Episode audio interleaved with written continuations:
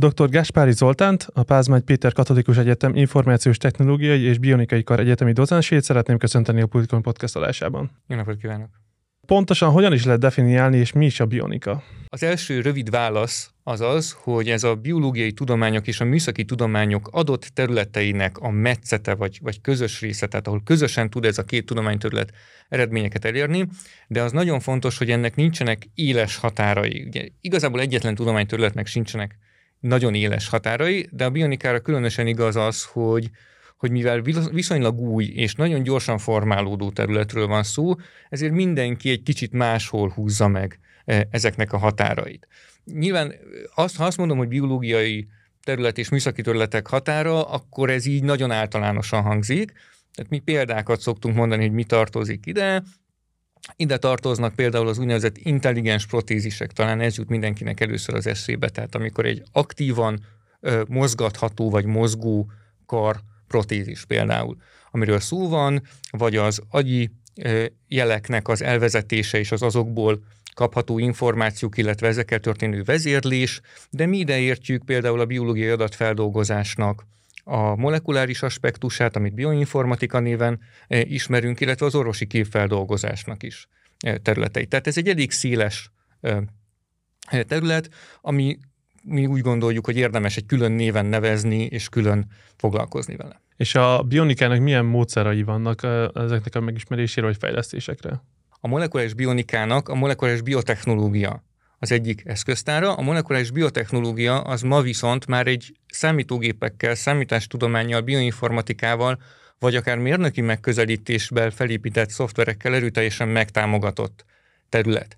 A, nagyon fontos az, hogy a nagyon sok esetben az adatfeldolgozás egy kritikus része a dolognak, tehát beszéljünk akár ö, idegjeleknek a feldolgozásáról, tehát mondjuk ha, ha agyból mondjuk egy EEG sapka segítségével elvezetünk jeleket, akkor azokat valós időben feldolgozni, az egy nagyon komoly számítási kapacitást és, és teljesítményt igényel, tehát az túl van a hagyományos ö, számítástechnikának a, a szűk keretein, vagy beszéljünk akár az orvosi képfeldolgozásról, ahol megint csak nagy mennyiségű adatból kell kiszűrni, ki, vagy kiszúrni azokat a képeket, azokat az aspektusokat a, a orvosi képeken, mondjuk MR vagy, vagy, vagy komputertomográffal készült képeken, vagy akár ultrahang képeken, amelyek az orvos figyelmét igénylik. Tehát igazából a számítástechnika az nagyon erőteljesen jelen van ebben a területben. És olvastunk olyat is a bionikáról, hogy megpróbálja a természetben előforduló dolgoknak egyszerűen lemásolni, és ahhoz hasonlóakat csinálni, hogy, hogy ez, is, ez is benne van, vagy, vagy ez, ezen már régen túlnőtt? Természetesen nagyon sokat tanulunk, ugyanakkor szeretnénk a műszaki tudást annak a szolgálatába állítani, hogy az emberek életminőségét javítsuk. Tehát a mi értelmezésünkben a bionika küldetése az az életminőség javítása, legyen az akár egy személyre szabott diagnosztika, legyen az akár egy terápia, egy vagy egy olyan eszköz, ami segít. Tehát igazából mi nem feltétlenül ugyanazt akarjuk csinálni, mint amit a természet csinál, hanem annak egy olyan olyan kapcsolódási pontot keresünk a műszaki eszköz vagy adat feldolgozás és a biológiai rendszer között, amiből új minőség jön létre. És hogyha konkrétan elmegyünk ugye a molekuláris bionika irányába, akkor a jelenleg ott mondjuk akár nálatok milyen kutatások vannak, vagy ott mik a, mik a főbb területek? Nagyon széles akarnak a kutatási palettája. Minden szennek maga felé hajlik a keze alapon a saját kutatási területemmel kezdem. Ugye én fehérje szerkezet kutatással és bioinformatikával foglalkozom, ez ugye egy abszolút molekuláris terület, tehát mi fehérjék konkrétan előállítunk a laborban biotechnológiai módszerekkel, aztán biofizikai módszerekkel jellemezzük őket, aztán erre ráépül egy nagyon komoly, több szintű modellezéses hát lépés vagy, vagy folyamat, tehát mind a szerkezeteket próbáljuk meg olyan modellekkel ábrázolni, amelyek, amelyek több információt adnak nekünk, mint a hagyományos modellek, értve ez alatt azt, hogy ezeknek a fehérje molekuláknak a belső mozgékonyságát megpróbáljuk reprezentálni, és aztán megpróbálunk olyan modelleket is felépíteni, amik ezeknek a fehérjéknek az összekapcsolását, rendszerszerű összekapcsolását, összekapcsolódását írják le, ami egy rendszerbiológia nevű terület felé visz át minket. Van egy külön konkrét rendszerbiológiai kutatócsoport a karon, ezzel együttműködésben végezzük ezeket a kutatásokat. Ők egyébként más típusú komplex biológiai problémákat is vizsgálnak rendszerbiológiai megközelítéssel. De vannak ugyanakkor más bioinformatikai, molekuláris adatfeldolgozással foglalkozó kutatók is. A, a karon például egy szokásos kérdés az, hogy egy nagy szekvencia halmazból, nagy DNS szekvencia halmazból mi az értékes információ, legyen szó akár egy betegséggel összefüggésbe hozható mutációról vagy elváltozásról, vagy legyen szó akár egy baktérium közösség működéséről, ahol nagyon sok molekuláris adat áll rendelkezésre, és abból kell ki szelektálni, meghatározni, hogy melyek azok a tulajdonságok, vagy melyek azok a szekvenciális jellemzők, amelyek, amelyek biológiailag fontosak. Nagyon erőteljesen jelen van a karon az orvosi képalkotás, és, és ezekkel való a, egészen pontosan a képfeldolgozás. A képalkotás maga az nyilván egy nagy műszeres technika, amihez megfelelő háttér kell, de aztán ezeket a képeket föl kell dolgozni, és itt nagyon erőteljesen bejön a képbe a mesterséges intelligencia már, tehát nagyon sok olyan, olyan módszer van, amivel mi a karon is foglalkozunk, meg a világban mások is foglalkoznak, ahol a mesterséges intelligenciának több, kisebb-nagyobb szerepe van abban, hogy egy orvosi műszerrel készült képen hát meghatározzuk azt, hogy ez most utal valamilyen betegségre, vagy nem utal valamilyen betegségre. Itt nagyon fontos azt hangsúlyozni, hogy legalábbis a jelenállás szerint nem döntést várunk a, a, a rendszertől, hanem döntés támogatást. Tehát a döntés az, hogy ezzel az információval mit kezd, vagy meghozja a diagnózist, hogy ami a képen látható, az most egy kóros elváltozás, vagy nem, az az orvosnak a felelőssége, de egy döntés támogató rendszer tud segíteni abban, hogy fölhívja az orvos figyelmét azokra a jellegzetességekre, vagy azokra, azokról a páciensekről készült képekre, akár ahol valamilyen olyan jel található, olyan részlet található, ami fontos az ő felismerésében, vagy fontos a, betegség felismerésében.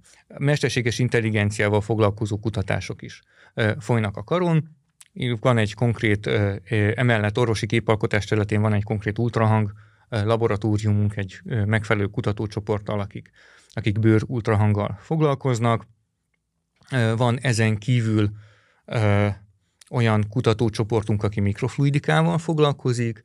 A mikrofluidika az az a terület, ahol a nagyon pici folyadék mennyiségekkel való hát munkáról kapta a nevét, ennek a jelentősége, ez igazából kettős. Az egyik az, hogy hordozható diagnosztikai eszközöket lehet készíteni. Tehát ha például a, a, a, csak a koronavírus tesztre gondolunk, amit ugye megvettünk a, a, a boltban, az már egy ilyen hordozható diagnosztikai eszköz, ezekből lényegesen komplexebbeket lehet ma már készíteni ö, olyan eszközök segítségével, mit mondjuk egy vércsebből, vagy egy nagyon kicsi mintából, azt a mintát áramoltatva, megfelelő módon is elemezve, ott helyben gyakorlatilag bizonyos elfokú elemzést nyújtva, el lehet végezni bizonyos diagnosztikai feladatokat. Hívják ezeket Lebona chipnek is, tehát hogy egy, egy kis csipen egy laboratórium található, ugye ezeknek a komplexitása ez egyre növekszik. Tehát ez is egy nagyon fontos hát terület a, a karon. Ezen kívül nagyon jelentős a karnak az idegtudományokhoz való kapcsolódása. Tehát ezt mindenképpen meg kell említeni. Vannak olyan kutatócsoportok, amelyek a kar keretén belül működnek, illetve nagyon erős kapcsolataink vannak a, a Kísérleti Orvostudományi Kutató Intézetben egyes csoportokkal. Például a idegsejtekben megtalálható egyes molekuláknak az eloszlását adott mikroszkópiai technikákkal lehet vizsgálni ezeknek a mikroszkópiai technikáknak, úgynevezett szuperrezolúciós mikroszkópiai technikáknak a felbontása egyre nő, tehát lassan egyedi molekulákat lehet gyakorlatilag látni a, a, a sejteken, szöveteken belül, hogy ezeknek milyen az eloszlása. Ilyen irányú fejlesztések, ezek folynak a munkatársainak a részvételével jelenleg is. És ha bemegyünk néhány témába, akkor mondjuk a mikrofluidikánál, ott igazából konkrétan mi mondjuk most a legfőbb cél, hogy minek a bemérése, a bevizsgálása, és, és hogyan lehet mondjuk ezt egy, csíppel, vagy, vagy milyen technikával lehet ezt igazából analizálni. Megint csak a koronavírusnál maradva, ugye a koronavírus esetében a, talán emlékeznek a, a hallgatók arra, vagy nézők arra, hogy ugye a laboratóriumi teszt az tulajdonképpen a koronavírus örökítő anyagát mutatta ki konkrétan. Tehát amikor mi elmentünk egy tesztpontra, akkor tőlünk mintát vettek, ugye, és ezt a mintát ezt elküldték egy laboratóriumba, amelyik megállapította, hogy a koronavírusnak a RNS molekula az örökítő anyaga, az benne van-e, vagy nincs benne. Ezt írták PCR tesznek, azért mert ez a PCR a polimeráz ráncreakciónak a rövidítése, és ez egy hallatlanul érzékeny teszt, ez akár elméleti szinten, akár egyetlen RNS molekulának a kimutatására képes, a gyakorlatban nyilván ez. Ez máshogy egy kicsit, de ez egy nagyon-nagyon érzékeny teszt. És ehhez képest voltak azok a tesztek, amiket megvettünk a gyógyszertárba, és azok ezek a antigén alapú tesztek voltak, amiknek az érzékenységét tudtuk, hogy, hogy messze nem olyan, mint a, mint a PCR teszté. Igazából a, a cél az lenne, hogy egy ilyen kis hordozható eszközön a PCR teszt nek az érzékenységét tudjuk reprodukálni, tehát konkrétan az örökítő anyagot ki tudjuk mutatni. Ennek több molekuláris lehetősége vagy mechanizmusa van. Itt igazából a detektálást kell fejlesztenünk, azt, hogy, hogy amikor oda kerül a mintának a megfelelő része ennek a kis chipnek a, a, abba a kamrájába, ahol ez a reakció történik, akkor ott olyan ö, kémiai reakciók játszódnak le, kémiai folyamatok játszódjanak le, amik számunkra egy detektálható jelet adnak a végén. Ennek több megoldási lehetősége van, meg lehet próbálni ezt a PCR reakciót valamilyen formában lefolytatni egy, egy ilyen chipben. Jelenleg már van olyan technika, ami ezt képes megcsinálni, de megjelentek az irodalomban alternatív technikák is, amelyek azon alapulnak, hogy egy speciális olyan molekulát teszünk a, a mintatérbe, amelyik specifikusan tud csak ehhez a koronavírus RNS-hez kapcsolódni, és ez a kapcsolódás ez egy fluoreszcens jelet fog mondjuk számunkra generálni. Tehát valahol ilyesmi lenne a cél, hogy ezt a fajta molekuláris precizitást, ezt levigyük erre a szintre, ez eléggé jól halad, tehát ez, ez azért várható, hogy, hogy ez a nem túl távoli jövőben megjelenik ténylegesen akár kereskedelmi forgalma kapható eszközökben. És itt az a cél, hogy egy ilyen csíp az csak egy dolgot tudjon kimutatni, vagy az, hogy minél többfajta dolgot tudjunk egy csíppel kimutatni? Jelenleg örülünk neki, hogyha a csíp az egy dologra jól működik.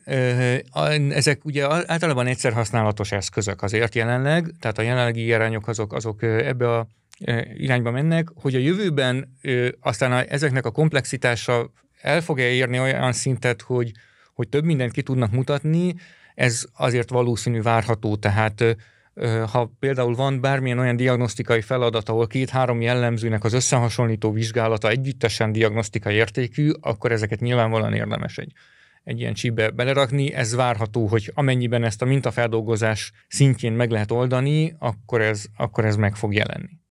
De az akkor mondjuk rövid távon nem várható, hogy egy vércsebbel akkor mindenki lehessen mutatni? Ez így, ez, ezekkel az eszközökkel jelenleg nem várható. Ugye a a mindent kimutatni az egy, az mondjuk, most lefordítom a saját nyelvemre, az mondjuk lehetne egy, egy, egy nagyobb léptékű szekvenálás mondjuk, tehát amiből mondjuk azt meg lehet mondani, hogy az illetőnek nem tudom milyen tumorra lehet hajlama, vagy ilyesmi. Ez, ez még jelenleg azért nagyobb laboratóriumi apparátust igényel, és ez nem, hogy mondjam, ez nincs még így, így, a, így a látótérben az én tudomásom szerint, hogy ezt, ezt mondjuk 10 éven belül ezt így meg fogjuk csinálni. Valószínűleg vannak egyébként erre is erőfeszítések, hogy, hogy egy kicsit nagyobb léptékű információt szerezzünk. Beszéltünk ugye a fehérje kutatásról, és ugye egy több lépcsője van, hogy egy, egy mondjuk a fehérjének az ilyen, ilyen kutatását, aztán lépésenként végig tudunk esetleg menni egy ilyenen. Hú, hogy mondjuk mi mit csinálunk? Igen, vagy, tehát hogy mondjuk egyet, és akkor konkrétan mondjuk végigkövetni az útját. Jó, megpróbálhatjuk. Mi olyan fehérjékkel foglalkozunk, amelyek az idegrendszeri elátvitelben játszanak szerepet. Ez azt jelenti, hogy a, ahol két idegsejt között megtörténik az információ eltadás, a fogadó idegsejtnek a membránja alatt van egy vastag fehérje réteg, ami gyakorlatilag egy nagyon bonyolult hálózat. És igazából a mi célunk az ennek a hálózatnak a megértéséhez való hozzájárulás. Nem mondom azt, hogy a megértése, mert ez egy nagyon hosszú folyamat ennek a megértéseit. Nagyon sok komponenst ismerünk, és nagyon sok komponens közötti összekapcsolódást ismerünk, úgy kell elképzelni, mintha lenne egy rakás legó kockánk, amikről tudjuk, hogy a kettőt-hármat hogy lehet összerakni, de nem tudjuk, hogy az egészet hogy kell fölépíteni, és ráadásul nem is egy megoldása van a kérdésnek, hiszen hogy a legókockákból nagyon-nagyon sok mindent, ugyanazokból a legókockákból nagyon sokféleképpen össze tudom építeni azt a mondjuk száz darab legókockát. Itt is igaz az, hogy ez változik attól, attól függően, hogy milyen sejtben vizsgáljuk, milyen állapotban vizsgáljuk, tehát éppen egy tanulási folyamat előtt, közben, végén vizsgáljuk ezt a, ezt a rendszert. Tehát ez valószínűleg egy nagyon dinamikus, amennyire látjuk, amennyire megértjük ezt jelenleg, egy nagyon dinamikusan átrendeződő rendszer, és nem is igazán értjük még ennek a pontos kapcsolódását a, az egyéb idegrendszerben leírt egyéb folyamatokhoz, tehát mondjuk az elektromos jeltovábbítással való konkrét kapcsolatára persze van, vannak elképzeléseink, hogy itt mi, mi kapcsolódik mivel, de, de hogy ez rendszer szinten hogy áll össze, az, az azért még nincs, hogy mondjam, hát talán senkinek nincs meg a fejében, hogy ezt hogy kéne nézni. Amikor mi vizsgálódunk, mi, mi alulról fölfelé építkezünk, tehát mi egyetlen legó elemet kezdünk el vizsgálni, és aztán megnézzük, hogy más legó elemekhez hogyan tud hozzá kapcsolódni. Ezek közül nagyon sok olyan információ ismert, ahol mondjuk egy Lego elemnek egy darabjáról tudjuk, hogy egy másik darabhoz hogyan kapcsolódik, minket kicsit nagyobb darabok érdekelnek. Tehát amikor már az lenne a célunk, hogy már három-négy darabot tudjunk összekapcsolni, vagy egy Lego elemhez két egyforma másikat, hogy ezt hányféleképpen lehet. Ténylegesen, hogy férnek el például fizikailag egymás mellett ezek a, ezek a kapcsolatok. Konkrétan, amikor fehérjét állítunk elő, akkor gyakorlatilag ezt baktériumokkal gyártatjuk. Tehát vannak olyan baktériumok, amik, amik kólibaktériumoknak bizonyos törzsei, amik kifejezetten erre, hát tulajdonképpen biotechnológiai termékek már, mert hogy erre lettek létrehozva, hogy így mondjam, hogy vennünk, vennünk laboratóriumban az ember elő tudjon állítani akár emberi fehérjéket, meg kell mondani ennek a baktériumnak, hogy hogy milyen fehérjét állítson elő, ezt úgy mondjuk meg neki, hogy a megfelelő DNS darabot előállítjuk, és megfelelő módszerrel bejuttatjuk. A baktériumba aztán elszaporítjuk ezeket a baktériumok, ezeket jól megnőnek, egy ilyen levesbe jól elszínezik a levest, és amikor már jó sokan vannak a bacik, akkor azt mondjuk nekik egy külső inger segítségével, hogy termeljék ezt a fehérjét. Ez eddig abszolút klasszikus biotechnológia, megtermelik ezt a fehérjét, és mi ezt a fehérjét aztán izoláljuk és tisztítjuk. Mivel mi a, ennek a konkrét fehérjének a szerkezetére vagyunk kíváncsiak, ezért számunkra a klasszikus biológiai laborokhoz képest, vagy a legtöbb biológiai laborhoz képest nagyobb mennyiségű fehérjére van szükségünk, és nagyobb tisztaságú fehérjére van szükségünk. Itt most, ha azt mondom, hogy nagyobb mennyiség, akkor milligrammos nagyságrendet kell érteni, ami a fehérjék világában egy óriási mennyiség, de nagyjából ez az a nagyságrend, amit el kell ahhoz érnünk, hogy mi ezt tudjuk vizsgálni, és ez tisztának kell lennie. És akkor itt jönnek azok a vizsgálatok, amikhez mi is olyan módon férünk hozzá, hogy együttműködő partnereink vannak, akiknél megvannak azok a műszerek, amelyekkel ezt meg lehet mérni. A mi általunk kedvelt egyik módszer, azt úgy hívják, hogy nemes spektroszkópia, tehát egy nagy mágnes gyakorlatilag a lelke a készüléknek, amibe behelyezve ezeket a molekulákat, olyan információkat nyerünk róla, ami a szerkezetére és ennek a szerkezetnek az időbeli megváltozására jellemző. Ez eddig most klasszikus szerkezeti biológia, tehát hogy előállítok egy fehérjét, megállapítom a szerkezetét, és akkor utána mi ezt kombináljuk, tehát mi meg, megkapjuk ezeket a paramétereket, és ezekkel a paramétereknek a, ezeknek a paramétereknek a segítségével mi olyan modellező szoftverbe tesszük bele ezeket a paramétereket, ami képes előállítani olyan modelljeit ezeknek a fehérjéknek, amelyek konzisztensek a kísérletekkel. Ez most így lehet, hogy, hogy a témában e, témára kicsit távolabbról ránézők számára triviális, hiszen milyen más modelleket állítanánk elő, mint olyanokat, amik konzisztensek a kísérletekkel, és teljesen igazuk is van, hiszen a klasszikus szerkezet meghatározás is pontosan ezt csinálja, hogy olyan szerkezeti modelleket állítok elő, amikben felhasználom a kísérleti adatokat. Itt a részletekben van A lényeg, hogy ezek a szerkezeti modellek, ezek olyanok, amelyek nem csak egyetlen szerkezetet írnak le, hanem ezeknek a szerkezeteknek az időbeli megváltozását is leírják. És ehhez viszont már, már kicsit más típusú kísérleti adatokat kell, vagy más hogyan kell értelmeznem a kísérleti adatokat. Ez, ezt sem mi csináljuk egyedül a világon, és nem mi találtuk ki, mi alkalmazzuk ezt a modellezési módszert, és igazából így jön az izgalmas rész, mert amikor van egy ilyen szerkezeti modellünk, ezt úgy kell elképzelni, kicsit ö, azt a példát szoktuk mondani, amikor ugye a vágtató lóról van az a híres ö, felvétel, ahol látszik, hogy, hogy, hogy hogyan állnak a lábai, ugye az egyes képkockákon a lónak, és akkor látszik, hogy van olyan pillanat, amikor nem ér le ugye egyik lába se. De ö, gyakorlatilag mi egy ilyen képsorozatot csinálunk a fehérjéről. Tehát, hogy, hogy sok ö, ki, sok féle állapotban ott van a fehérje, és mi tudjuk, hogy ezeket az állapotok, milyen típusú állapotokat vesz föl. És amikor megnézzük azt, hogy mi történik akkor, amikor ez a fehérje kölcsönhatásból lép egy partner molekulával, akkor elvégezzük ugyanezt az elemzést, és meg tudjuk mondani, hogy igen, akkor pontosan mi történik, hogyan, tehát mondjuk ha ráül a zsoki a, a lóra, akkor máshogy fog-e a ló menni, megváltozik-e a lábainak a, a mozgása, dinamikája, stb. hasonló típusú kérdésekre tudunk válaszolni, és ez nagyon-nagyon fontos ö, ö, egyrészt elméletileg, hogy megértsük a, a biológiai rendszer működését, másrészt a gyakorlatban azért, mert ha bármilyen szinten be akarunk avatkozni ennek a rendszernek a működésében, mert nem működik jól, akkor nekünk ezt tényleg ezen a, ezzel a részletességgel érdemes ismernünk, hogy mi meg tudjuk mondani, hogy mi az a, a, az, az átmenet, amit nekünk befolyásolni érdemes, és azt hogyan tudhatjuk befolyásolni. Ebből még nem lesz önmagában terápia, ez csak, ez csak kijelölheti az irányt arra, hogy, hogy, hogy lehetséges adott esetben valamilyen terápiát végezni.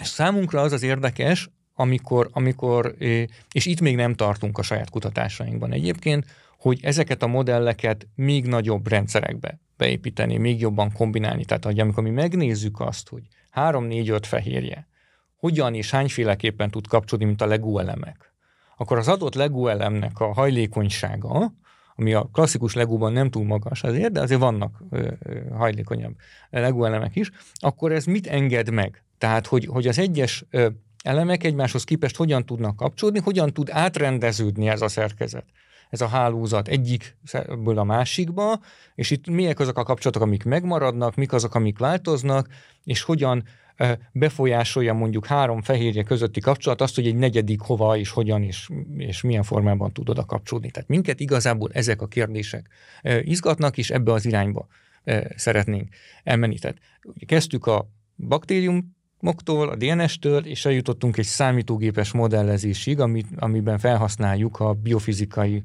módszerekkel mért e, adatokat. Tehát tulajdonképpen a mi kutatásunk palettája az nagyjából ezt öleli fel. Egy ilyen fehérjének a különböző ilyen hajlékonyságát az hogyan lehet előállítani? Hát előállítjuk a fehérjét, és megpróbáljuk megnézni, hogy, hogy ez mennyire e, flexibilis. Tulajdonképpen, tehát erre megvannak a megfelelő mérések. Erre az NMS spektroszkópia kifejezetten alkalmas. Az NMS spektroszkópiában látjuk a fehérjék minden egyes építőkövét, tehát minden egyes aminosavát, úgy, mintha egy legó kockán minden egyes pöttyire meg tudnánk mondani, hogy az, az mennyire mondjuk rugalmas.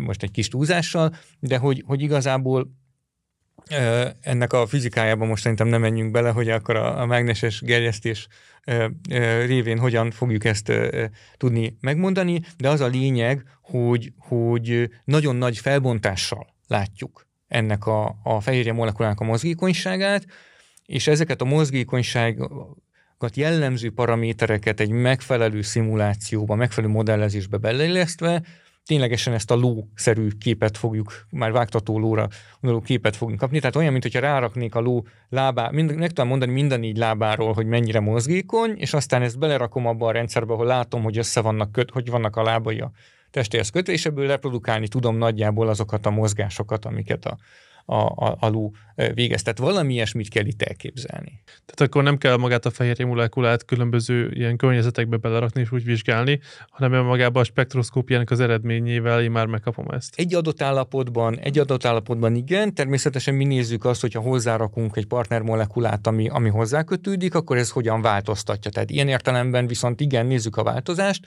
de, de ott a maga minden egyes állapot, az tulajdonképpen sok apró állapotnak a sokasága, és ezt mi megpróbáljuk egyetlen módszerrel, vagy, vagy néhány módszerrel feltérképezni. Amíg a adás előtt is beszéltünk, hogy ugye kijött az AlphaFold, Igen. hogy ez igazából a kutatást, ez hogyan érinti, vagy segíti? Ez egy nagyon érdekes kérdés, ezt, ez, ezt nagyon sok szerkezet kutató felteszi, feltette az elmúlt egy évben magának, hogy ez hogyan, hogyan működik. Ugye az AlphaFold az azt tudja, hogy mint hogyha mi a saját kutatásunkban kihagynánk az egész kísérletes lépést. Tehát, hogy mi tudjuk a fehérjének a felépítését, tudjuk, hogy milyen aminosavakból áll, és egy mesterséges intelligencia rendszer megmondja nekünk, hogy na jó, akkor ennek ez lesz a háromdimenziós térszerkezete.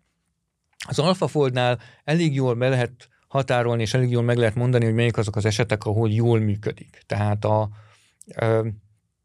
az úgynevezett globuláris, magyarul gömbszerű, vagy hát mondhatjuk krumpliszerű fehérjéknél nagyon-nagyon jól működik, ahol van egy jól meghatározott térszerkezet. Tehát ezt a jól meghatározott térszerkezetet, ennek az alapvető vonásait, ezt nagy pontossággal vissza tudja adni. Nyilvánvalóan ebben is van neki egy bizonyos hibája, tehát hogy bizonyos esetekben hibázik, de ez a, ez a hiba ráta, ez, ez most már annyira alacsony, hogy, hogy nagyon sok esetben gyakorlatilag elhisszük, amit az AlphaFold kiad. A, ahova, ahol még még nem tudjuk, hogy hol, hol tart a fejlesztés, mert azért nem látunk bele a, a, a boszorkánykonyha összes szegletében nyilvánvalóan, majd lehet, hogy idén decemberben okosabbak leszünk még egy kicsit, hogy, hogy miket csináltak az elmúlt két évben. Azok, azok a fehérjék például, ahol nincsen egy jól meghatározott térszerkezet. Tehát vannak olyan fehérjék, ezek az úgynevezett Magyarul úgy hívjuk őket, hogy funkcionálisan rendezetlen fehérjék, angolul intrinsically disordered proteinsnak hívjuk őket, amelyek nem vesznek fel egy jól meghatározott térszerkezetet, hanem sokféle térszerkezet között fluktuálnak, és ezek esetében azt, hogy pontosan, mi arra vagyunk pontosan kíváncsiak, hogy mi ez, mik ezek a határok, amik között ezek a fehérjék léteznek. Tehát ezek nem teljesen véletlenszerű szerkezetek, ezeknek vannak szerkezeti preferenciáik, nem, amiket, amiket szívesebben fölvesznek, olyan térszerkezetek is, erre vagyunk kíváncsiak, na most eznek az előállítása azért még kísérleti adatok nélkül azért még nagyon-nagyon nehéz. Tehát ezt még nem tudjuk rábízni jelenállás szerint egy, egy ilyen rendszerre. Lehet, hogy egy fél év múlva már ki fog jönni olyan megoldás, mert ez hihetetlen mértékben fejlődik a terület, ahol már, ami már közelítőleg ad egy ilyet, de ezt jelenleg nem tudjuk illetve a jól meghatározott térszerkezetű fehérjéknek is vannak belső mozgásaik, nekik is van dinamikájuk, és itt is kérdéses az, hogy pontosan hogyan e, mozognak, hogyan jelenik ez a, nek ezek a mozgások meg, és mi ezeknek a funkcionális jelentősége. Tehát amikor partner molekulát kötnek, akkor ez hogyan változik, miért változik, e, mi annak a, milyen egyéb e, következményei vannak ennek a megváltozásnak. Ezt még, ezt még igazából nem tudja az, az AlphaFold jelenlegi változata megmondani, hiszen nem is erre készült. Tehát azért vannak még bőven kérdések, illetve hát azok a rendszerek, amik minket is érdekelnek, amelyek esetében nagyon sok molekula kapcsolódik össze, és ez, a, ez az összekapcsolódás ez sokféleképpen jöhet létre. Ezek esetében még azért szerintem nagyon-nagyon sok a tennivaló. Itt, itt még igazából ugye a mesterséges intelligenciát akkor tudjuk betanítani, ha mi tudjuk a megoldást. Az eseteknek a jelentős részére legalábbis ez igaz. E, e, itt mi se tudjuk a megoldást. Tehát azokra a rendszerekre nagyon nehéz ráérezni, hogy hogyan lehet tanítani, vagy hogyan lehet, hogyan lehet kiaknázni, ahol igazából mi sem feltétlenül tudjuk azt, hogy minek kéne kijönnie. Tehát az AlphaFold egyik sikerének, sikerének az egyik titka az, hogy ma már annyira sok fehérje szerkezetet ismerünk kísérletileg, hogy meg lehetett tanítani az adott rendszernek, hogy ezzel hogyan, hogy milyen bemenetből milyen kimenetet kell létrehoznia, és ennek a segítségével az ismeretlen bemenetekből is jól megállapítja a, a, a kimenetet. De ezeknél a kérdéseknél, hogy mi se igazán tudjuk, még, még ez nem annyira triviális. Tehát ott, ahol a fehérje nagyon statikus, ott már egészen jól tudja becsülni, viszont ott, ahol dinamikusan változik a fehérje, ott, ott, ott lesz akkor szükség. Ott még, ott még azért sok tennivaló van, igen. És ezek az, és ilyen dinamikus fehérjét is egészen jól meg tudunk ma már figyelni, vagy itt, itt, még, itt még a megfigyelésre is kell fejlődnünk? A kísérleti módszereink azok, azok annak az elve az, az jó igazából sok esetben, tehát elvi szinten, elvi szinten sok mindent meg tudunk nézni, nagyon sok esetben olyan gyakorlati problémába futunk bele, hogy egyszerűen nem tudjuk a megfelelő fehérje mintát előállítani. Tehát ami nem ugye bionikai, hanem biotechnológiai probléma, ez, ez nagyon gyakorlatilag minden szerkezet, kísérletes szerkezetvizsgálatnál probléma, hogy ugye mondtam, hogy milligrammos nagyságrendbe kell a fehérjét előállítani, vannak olyan fehérjék, amiket egyszerűen laboratórium körülmények között nem, vagy, vagy nagyon nagy nehézségek árán tudunk abban a mennyiségben, abban a tisztaságban előállítani, hogy a stabil maradjon úgy néhány napig, ameddig ezek a mérések lemennek. Itt, ha nem is ö, stabil néhány hétig, de legalább négy-öt napig azért, azért, azért ne agregálódjon, ne csapódjon ki, ne legyen, ne, ne degradálódjon, ne történjen vele semmi olyan változás, ami, ami kellemetlen számunkra. Nagyon sok ilyen jellegű nehézség van azért, azért sok uh, rendszer esetében. Ami még felmerül bennem kérdésként, hogy ugye van az idegsejt, abban van egy, egy, egy protein, honnan tudjuk, hogy az a protein ugye melyik DNS kódolja, vagy az, az ott honnan derül ki? Egyrészt meg tudjuk állapítani a fehérjének is az aminosav sorrendjét. Manapság ezt nem nagyon alkalmazzuk rutinszerűen, mert ez egy viszonylag relatíven nehézkes eljárás ahhoz képest, hogyan egy DNS nek a szekvenálását elvégezzük. Tehát a DNS szekvenálás az most már évtizedek óta annyira és egyre olcsóbb és olcsóbb és hatékonyabb, tehát hogy, hogy évtizedek óta is sokkal hatékonyabb volt már, mint a évtizedek ezelőtt is hatékonyabb volt már, mint a fehérje szekvenálás. Tehát igazából a fehérjék felfedezése az manapság úgy működik, hogy, hogy megvan, ugye gyakorlatilag most már ugye a, most már tényleg talán megvan a teljes humán genom, és abból tudjuk, hogy mely régiók lehetnek azok, amik fehérjét kódolnak.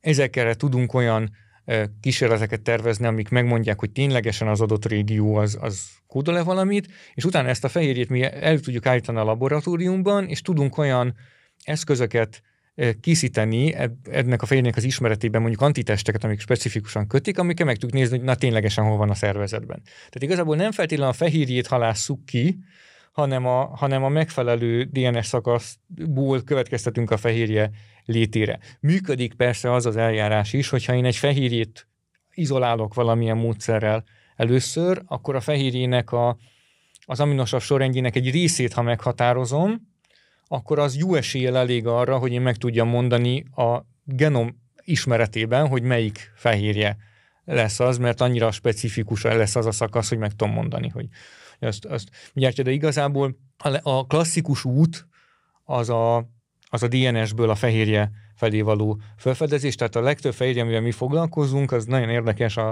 a 2000-2002 között, vagy 98 és 2002 között, ugye amikor a Human Genome projekt igazán finishbe ért és, és, és beindult, akkor azonosították olyan értelemben, hogy akkor kiszúrtak egy, egy adott szakaszt, hogy na erről még nem tudjuk, hogy ez a fehérje hol van, és akkor megnézték, hogy akkor, akkor az, az hol található meg. Tehát, tehát igazából a genom alapú felfedezés az, ami, ami, ami, ami megy. És a genomban például honnan tudjuk, hogy az a fehérje akkor ugye pont mondjuk a, az idegsejtben lesz, vagy az hogyan, hogyan sikerült azt nem tudjuk, azt nem feltétlenül tudjuk a genomból, azt onnan tudjuk, hogy megnézzük, hogy, hogy egy, mondjuk egy kísérleti állatban, hogy a, a, a DNS-ből átíródó messenger RNS az hol fejeződik ki milyen szövetben. Tehát az egy abszolút kísérletes, akár állatkísérletes munka. Így lehetett annó megállapítani, hogy akkor mely, melyik ugye messenger RNS van mondjuk az idegsejtben, és akkor az alapján, és akkor azt is akkor visszaszekvenálták, és akkor abba... Akár, lehet azt is csinálni, hogy messenger RNS-eket izolálok egy adott szövetből, és annak, annak a szekvenciája alapján megmondom, hogy hogy mik a fehérjék, vagy lehet azt is mondani, hogy, hogy egy adott génnél kíváncsi vagyok, hogy hol expresszálódik, és előállítok rá egy olyan próbát, ami, amivel végig tudok próbálni jó néhány szövetet, hogy, hogy hol, hol fordul elő. Tehát erre több megoldás van ma már.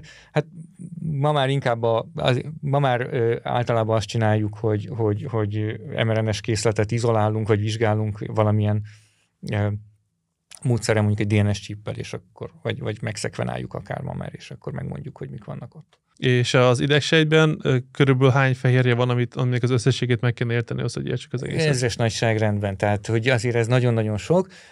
Néhány tíz van, ami nagyon nagy mennyiségben, nagyon fontos abban a régióban, ahol mi vagyunk, de összességében igazából 1000-2000 fehérje legalább van, ami, ami ott előfordul. Ez így, ez így nagyon komoly nehézséget okoz és, és ebben van valamennyi bizonytalanság. Tehát mi most foglalkozunk azzal is, hogy ez is a bioinformatikának a része, hogy egy adatbázist előállít, előállítani, létrehozni, amiben információk vannak ezekről a fehérjékről, és minket ezeknek a fehérjéknek a kapcsolata érdekelnek, de ahhoz meg kell mondani, hogy kik azok a fehérjék, akik ott vannak. És hát ezek elérhetőek bizonyos egyéb adatbázisokban, egyéb forrásokból, de most ezek között azért nincs teljes átfedés. Tehát ez is egy nehézség, hogy egyik kísérletben valaki látta, a másik kísérletben valakinek detektálási határ alatt volt például, és akkor egyik adatkészletben benne van, másikban nincs benne. Tehát, hogy, hogy arra akarok kiukadni, hogy előbb-utóbb szükség van arra, hogyha valakit egy adott fehérje érdekel, akkor egy ad, arra az adott fehérjére specifikus kísérleteket végezzen el, mert a, a nagy skálájú elemzések azok, azok csak tájékoztatást adnak bizonyos kérdésekben. Nagyon, nagyon hasznosak, de konkrét esetekben, konkrét kérdésekben sokszor nem annyira megbízhatóak, mint az egyedi fehérjékre tervezett kísérletek. És idegsejtek között van különbség az, ebben az ezerben? Igen. És akkor jelentés különbség van? Nem tudjuk. De mennyiségben valószínűleg van, tehát úgy kell elképzelni, hogy ugyanazok a típusú legó elemek vannak, csak az egyiknél az egyikből több van, a másikban a másikból meg, meg kevesebb van. Tehát, hogy ilyen jellegű különbségek biztosan vannak az idegsejtek között. És még egy utolsó kérdés ezzel kapcsolatban, hogy mondjuk akár más állatokban, mondjuk egerekben a hasonlóak, hasonló az az ezer, vagy... Igen, igen, igen, tehát nagyon jól használhatóak a modell organizmusok az általános kérdések megválaszolására. Természetesen egy nagyon fontos kérdés az, hogy az ember idegrendszere az mennyire egyedi.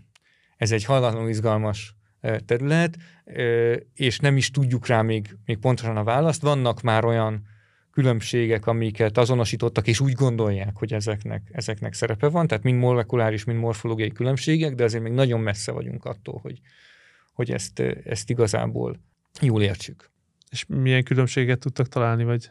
Például adott fehérjéből több példány van, vagy nagyon hasonló fehérjéből több példány van a, az emberi genomban, és emiatt bizonyos struktúráknak a gyakorisága, a, amik, a, amik az idegsejtek közötti kapcsolatokban e, fontosak, ez gyakoribb az emberben, mint, mint más élőlényekben. Legalábbis volt erre utaló publikáció néhány évvel ezelőtt. Szerinted elképzelhető az, hogy a Neuralink az sikerrel jár, és be tud ültetni több százezer ilyen elektródát, és akkor nem tudom, mondjuk telepatikusan fogunk tudni kommunikálni, hogy valami, valami tényleg komolyabb haszna lesz? Én azt gondolom, hogy ez még azért, ez még azért nagyon messze van.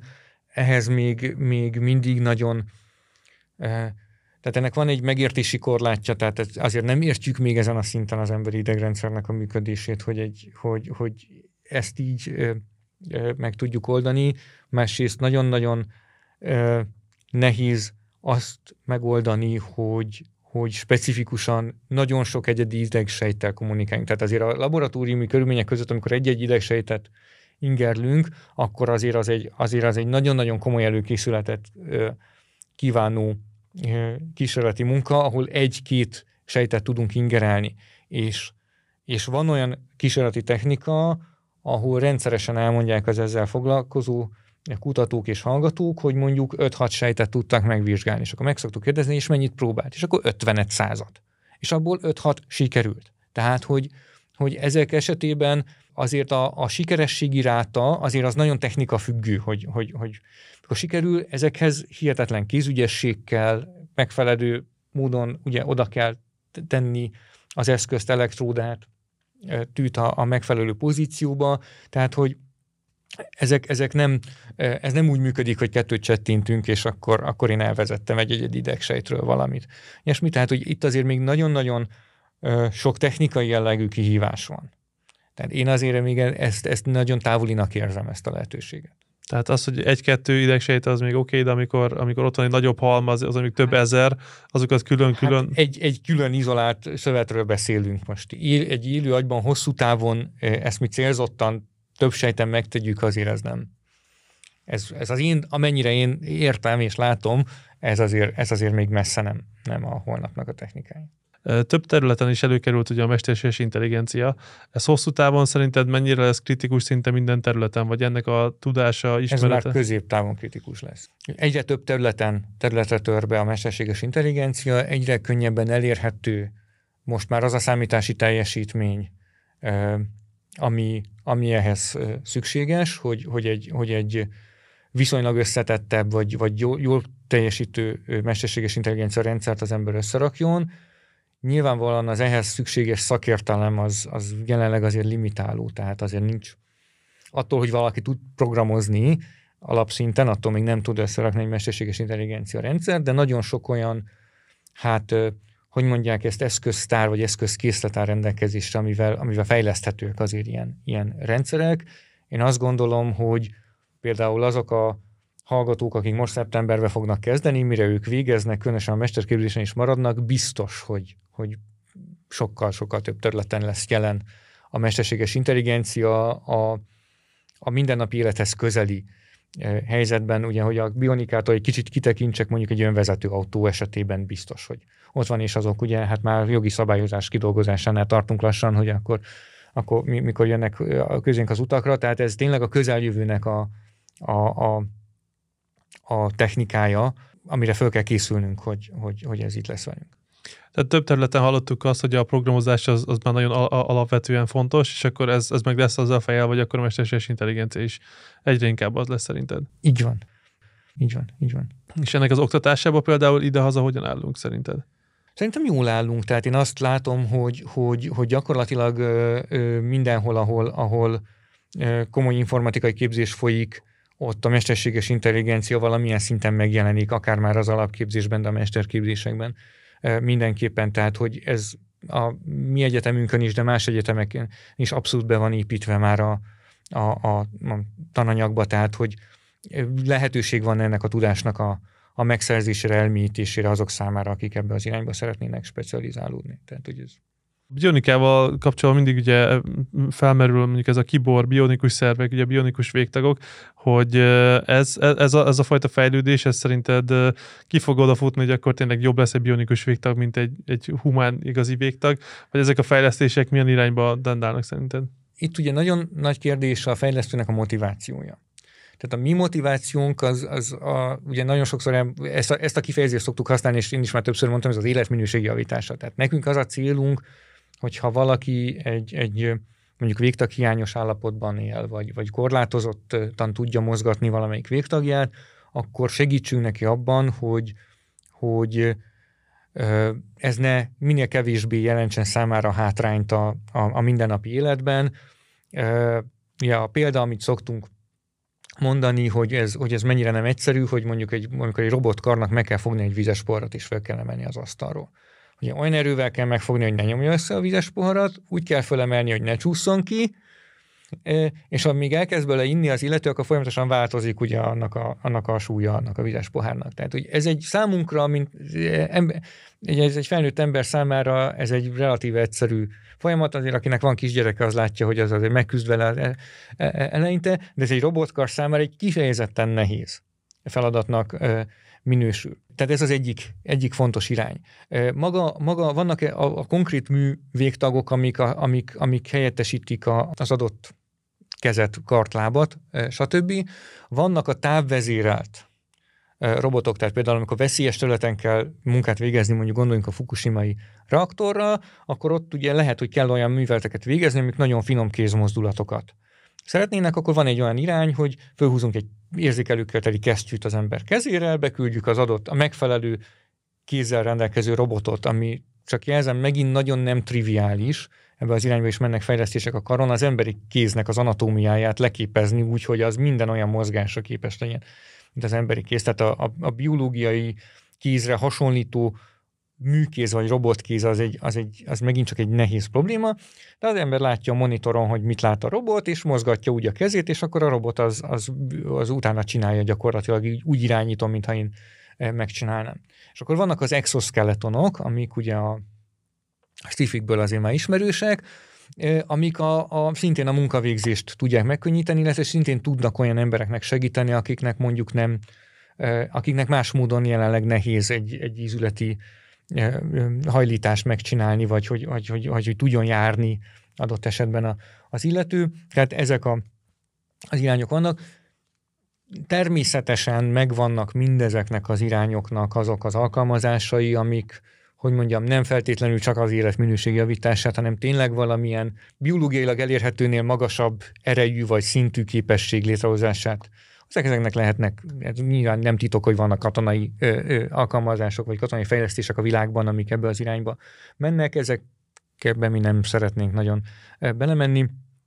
De hogy hát ez egy technika, amit lehet mindenfélére használni. Tehát, hogy, hogy az naivitás gondolni szerintem, hogy senki nem lesz soha, aki ezeket, aki ezeket ö, olyan célra fogja használni, amit minden feltétlenül tartunk szerencsésnek vagy teljesen etikusnak, de arra kell törekedni, mint minden esetben, hogy a mi oldalunkról, hogy ez ténylegesen az életminőség javítása irányába menjen, tehát hogy akkor és olyan módon alkalmazzuk, ami az emberek javát szolgálja és segít nekik. Ezeknél a fejlesztéseknél maga a mechanikus megalkotás az igazán nehéz probléma, vagy effektíve a kommunikáció is. az emberi? Is? Is.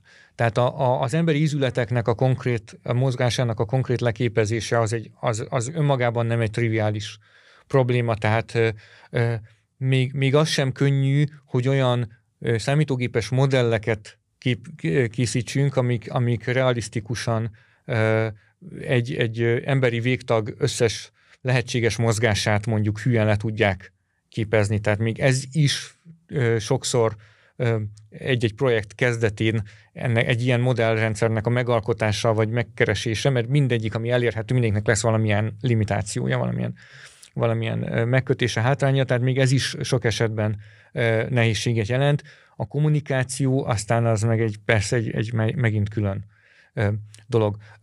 Rendszeresen részt vesznek a, a karunk kutatói olyan hát versenyen, megmérettetésen, ahol mondjuk egy, egy mozgásában korlátozott páciens nek a fejére tesznek egy EEG sapkát, tehát egy, egy ugye nem, nem invazív módon vezetjük el ugye az agyi jeleket, és ennek segítségével neki vezérelnie kell valamit, akár egy számítógép képernyőjén, akár egy, egy konkrét mozgást, ö, ö, stb. nagyon-nagyon nehéz probléma. Tehát az, hogy, hogy, hogy ezt a vezérlést így megoldani, ugye a, a, ezek a jelek, ezek nagyon zajosak ráadásul, amiket egy EEG-vel el lehet vezetni, hogy ezzel egy precíz vezérlés vagy irányítás megvalósuljon, ez egy, ez egy hogy mondjam, ezen nagyon régóta nagyon sok ember dolgozik, hogy, hogy ezt, ezt egyre, egyre tökéletesítsék és pontosítsák. És az elképzelhető szerinted, hogy mondjuk egy elveszett végtag esetén ugyanazokba az idegekbe bekötni igazából? Hát ez lenne az ideális, ez lenne az ideális, ez, ez azért még azért még mindig nem holnap lesz azért amennyire én, a, ez megint csak egy olyan terület, amihez én közvetlenül kevésbé kapcsolódom, amennyire én, én ezt tudom és értem, ez azért még, ez azért még, még nem, szintén nem holnap lesz. Tehát itt is akkor azok a problémák, hogy túl közel vannak gondolom az idegsejtek egymáshoz, meg mozog az, vagy? Hát az, az illesztés és a, a, a nek a technikája is, meg a megértése is még, még azért, azért szerintem nem tartott, hogy ezt, ezt annyira könnyű legyen megtenni hogy az elkövetkező ilyen 5-10 évben eh, hol, hol várunk ki jelentős előrelépést, és milyen előrelépést várunk? Én azt gondolom, hogy ami nagyon érdekes terület, és, és eh, hogy mondjam, engem, engem legalábbis lázba hoz, én ugye erről tudok beszélni, ami engem lázba hoz, az, a, az mondjuk a bionanotechnológia.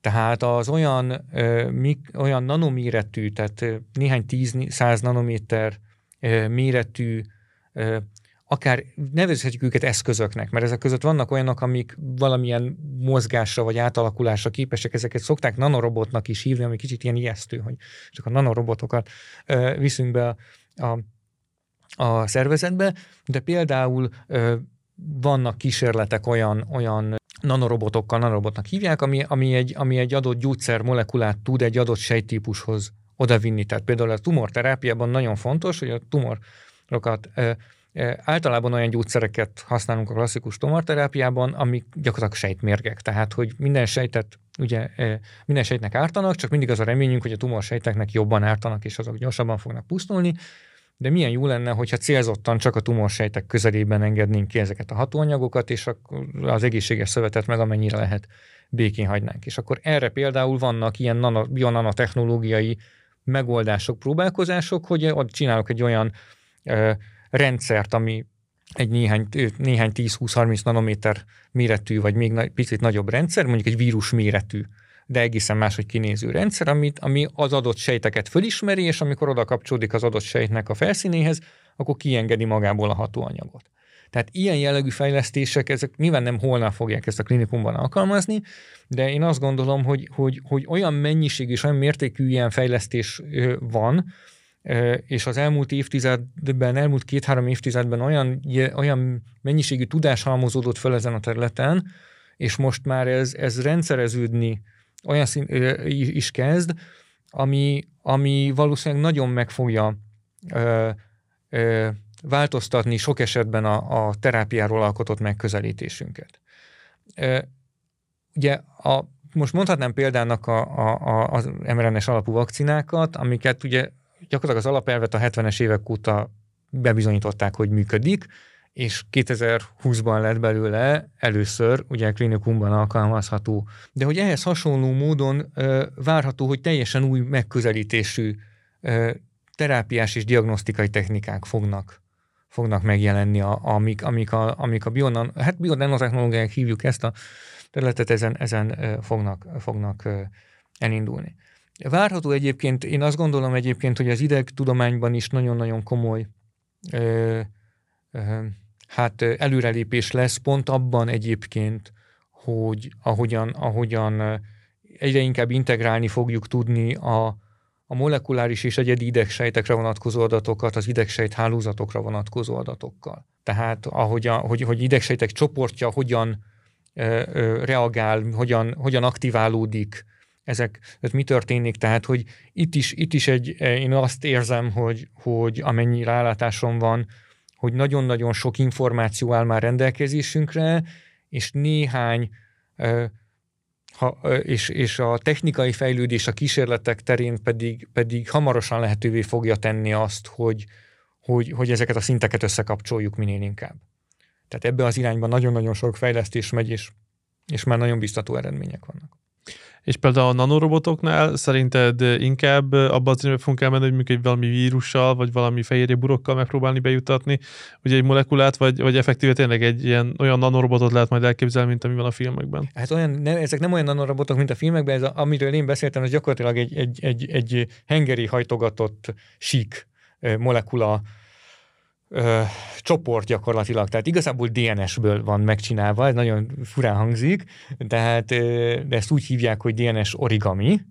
Ö, DNS molekulákból lehet ö, nanoméretű ö, formákat létrehozni, erre vannak számítógépes szoftverek, mérnöki tervező szoftverek mintájára, amikből lehet tervezni megfelelő alakot, és ezt le lehet, elő lehet állítani szintetikusan, ez nem kódol semmit, tehát ilyen szempontból eznek nincsen olyan veszélye, mint hogy ez nem egy olyan, mint egy vírusból kiszedett DNS, hogy akkor ez most valami bajt csinálna.